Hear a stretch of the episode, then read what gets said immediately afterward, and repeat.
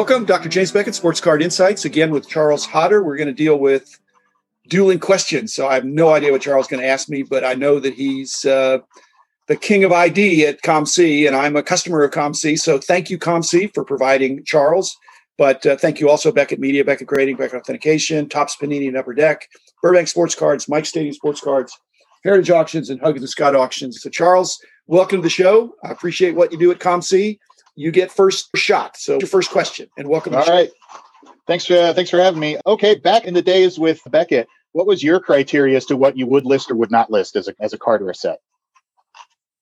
In uh, 1979, when the books came out, I think there was less controversy there. If you go back to 1979, you're really just talking about Topps of the of the current mm-hmm. manufacturers. But if you're asking about 1984 and then later on with the other sports, that was a little trickier. It was obvious that it was Topson, Donruss, and Fleer in 84, but then you had Score and Upper Deck. And in football, you had a whole bunch of others, basketball, the Star Company. From your ID dilemmas, we had those similar dilemmas in that what belongs. And so it was mainstream produced by a major manufacturer, back in those days, it was really important that it would be available in packs and that it'd be accessible.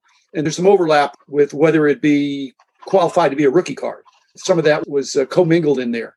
We had some real dilemmas. I know when the classic cards came out, they weren't fully licensed in the sense of by the league and the players, and Panini deals with that now as well. But mm-hmm. the collectors uh, speak, and in those days, it was more important. If you didn't have the full license, Pacific at one time had a Spanish speaking license for baseball.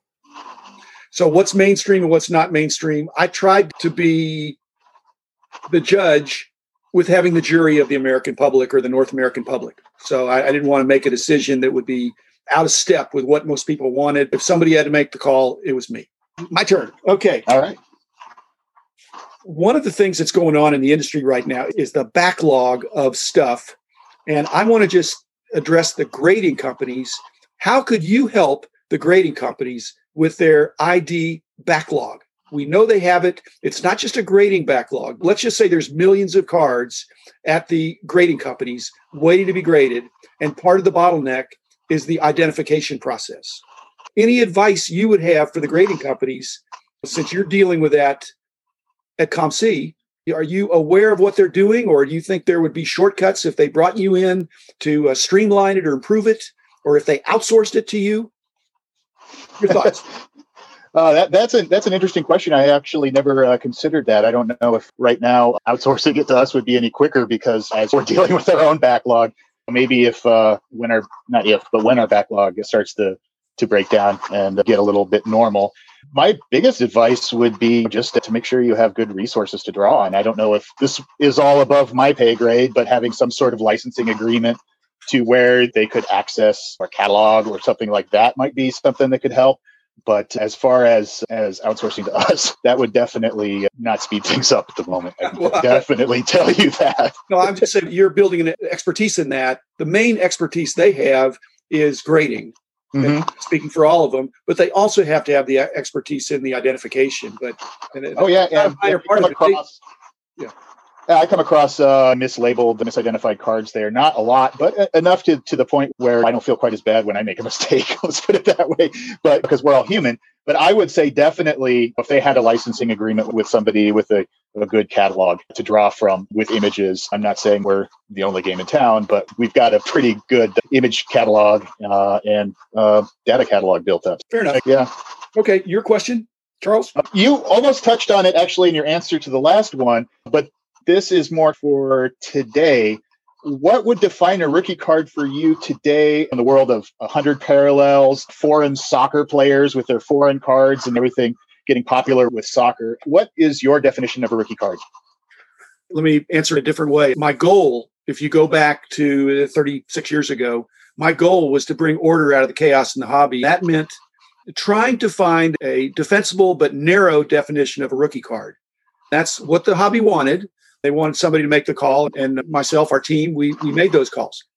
It's flipped. The hmm. pendulum has swung to the other end. I don't think there's any desire to have a narrow definition of rookie card anymore. In fact, most people want the broadest definition. And so the rainbows, it's like what you guys do at COMC. If it was in the rookie year, they're going to try to call it a rookie card. Mm-hmm. And there's so many sets and so many uh, points of distribution So I don't think people, I won't say they don't care, but if I were around now, I would feel like people want a broad definition of anything that was put out in that player's first year. Again, if it's an insert and, and not a, a base card, that's sort of not as good, but those differences are subtle now when just the idea of an insert uh, and a parallel is that water's muddied now. It's been muddied for years. So yeah. I, I appreciate the way you're doing it, and it's probably similar to what I would do. Yeah, I, I agree. It is getting really diluted, and the specialness of a rookie card is, in my opinion, losing its uh, marble. Well, it's losing its individual marvel, but in the collective uh, aspect, it's hotter than it's ever been. Okay, yeah. my turn. Uh, in context of COMC, what's your biggest nightmare? just, here's the context. I just got an email from Beckett Insurance, which mm-hmm. they're soliciting that, and they mentioned that they could insure your collection or your cards. Not you'd be a commercial account, but COMC, they're saying that we would cover all these things, but if it's a flood or it's an earthquake or it's a hurricane, you may not be fully covered. And I just thought, I know when I was, uh, you know, involved, at Beckett. We had lots of cards there. We had lots of other people's cards with grading. You've got lots of other people's cards there. You want to take good care of them. Is that your biggest nightmare? Or is your biggest nightmare that something good or bad would happen to Tim? Or that your workload would double or triple again in 2021? What keeps you up at night thinking about your job? I would say again above my pay grade, the insurance. I know, you know, we've got pretty healthy insurance you need to, and we don't really need to worry about hurricanes up here, but earthquakes are definitely a factor here in Washington. But I know that Tim has gone to great lengths to make sure that it's as safe as possible and as insured as possible. That's always on the back of your mind going, ooh, that would be awful, but it's not something that keeps me up at night. Basically, for me, it's we're growing very quickly. And because of what I do, being ID is at the end of the line, it requires more of a knowledge of cards. It would be having a huge increase in business, much bigger than we had over this past year, and not being able to get the manpower in order to deal with it because missing due dates is something that I take very personally. And I try and get as much done. And I hate leaving stuff that needs to get done. I'll put in uh, a 12, 13, 14, 15 hour shift just to make sure I can get it done. So I think that just having a huge flood of, of cards come in and not having the manpower to deal with it in a timely manner Fair enough. Okay. All right. What do you attribute the new rise in card popularity to, especially during this time of COVID? People had nothing to gamble on. They had no sports to watch or bet on, no fantasy sports. They realized that that a lot of people, I'm not saying they're gambling addicts, but they like action. They like having some participation. And it turned out when there was nothing going on the field on the court, they, they still wanted that. I don't put a lot of credence in the stimulus check basket because I think those weren't necessarily the people that were uh, fueling the growth, but people had time on their hands. And I, I would hope it's no longer an underrated hobby, but mm-hmm. gosh, it's a fabulous hobby. It, there's so many alternatives. And as evidence from COMC, think how many SKUs there are. Yet you have passionate collectors that are looking for just that one or two or three or a thousand cards for their favorite player, favorite team, or uh, finishing a set. So the passion's always been there but it came under a magnifying glass. And then you had some celebrities boost it, boost it. And that's great. I'm not amazed because I think the potential is always there, but it's a silver lining of COVID that we were a beneficiary of kind of a perfect storm. And next year, I hope the gains are consolidated with the return of shows and uh, more normal involvement of local card shops. But I'm hoping that the gains COMC made and others in 2020 are going to repeat it in 2021. That's what I'm hearing. Charles. So that's what I attribute it to. I think COVID was a catalyst. I think mm-hmm. things were moving in that direction. Another thing that's notable, I think we're going to look back and see that it was noteworthy that the uh, fractional element came of age in 2020 for sports cards and sports memorabilia because that's getting a lot of mainstream media attention. Cards sell for a million dollars and they're not Honus Wagner, you know, or Mickey Mantle. That gets attention. Okay. Uh, your turn. Okay. Describe the ideal qualifications for people on your team because people always say they want to work in the industry. It would seem like we're talking the grading companies. If you maybe you can't grade cards, but I would think people with a certain background would really like to handle and see a lot of cards with the challenge of identifying them. So, what would be the ideal person? You described your background, very eclectic, but but you're not typical. I'm not typical Mm-hmm. What kind of background would you be looking for a star employee? Because there's a fair amount of overlap with what the grading companies are looking for too. So, what would you be looking for in an ideal teammate? If I were to go like pie in the sky, has everything attribute for ID, passion for the uh, the cards in the industry, an ability to retain knowledge and a thirst for new knowledge to be able to not only say I'm into baseball and that's all I'm into, but to see something like say British tobacco cards from the turn of the century that they were unfamiliar with and being like, oh, those are cool. I really want to dig into that and figure that out.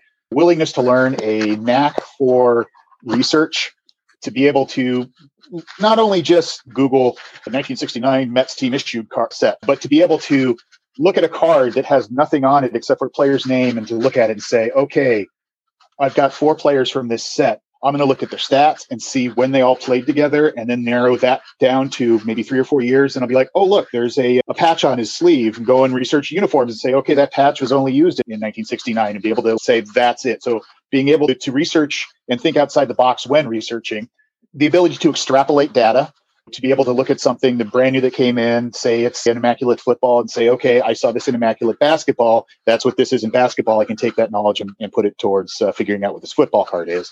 And another thing is now with uh, so much international collecting going on, the ability to not you don't have to learn languages to, but to be able to look for clues to let you tell the difference between Spanish, Italian, uh, French, and Portuguese, or be able to tell the difference between Korean and Japanese basically just a willingness uh, and a love to just uh, be surrounded in this uh, all the time. Uh, that's the main thing is, is, the passion has to be there. Okay, I thought you were going to say you just wanted to clone Rich Klein yourself, but and what I told Rich, uh, he said you can't expect these guys to know all the differences in all the languages, and I said no, just tell them to study the prepositions. mm-hmm. Yeah, if I if I see a, if I see a Y, by itself, I'm like that's Spanish. you know, Espanol. yeah, you bet. Yep. Okay, last last question, Charles. In the long run, do you think that with as many parallels uh, that are coming out, including stuff that's exclusive to different retailers and other companies, and unannounced parallels and stuff, do you think that's oversaturating the hobby and could be bad in the long run, or do you think with the fact that so many of them are limited, that it's ultimately a good thing? It's obviously oversaturated. This is a hobby of oversaturation. If you're proof of that on your site.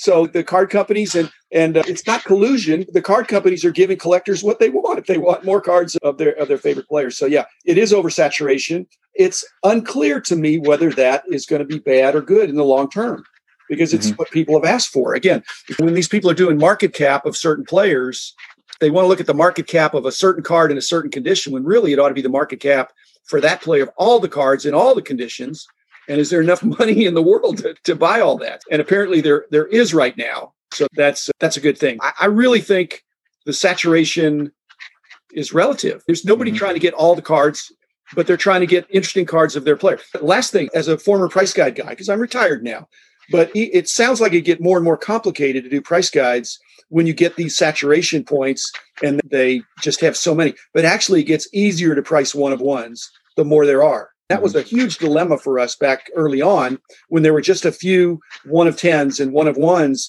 and it was hard to find comparables. Now, with oversaturation, you know what some of these one of ones would would go for because you got comparables, and that's mm-hmm. when I'm looking at pricing my stuff on COMC. I, I'm going to do that. So the saturation can play to the advantage of the collector that really wants to get a lot of cards of their favorite player. So that's it, Charles. Great question. Right. I appreciate your contributions to COMC. Like I said, keep up the good work. Yes, I had a blast. Thank you. Thanks, everybody. Great dueling questions with Charles Hodder. Be back again tomorrow with another episode.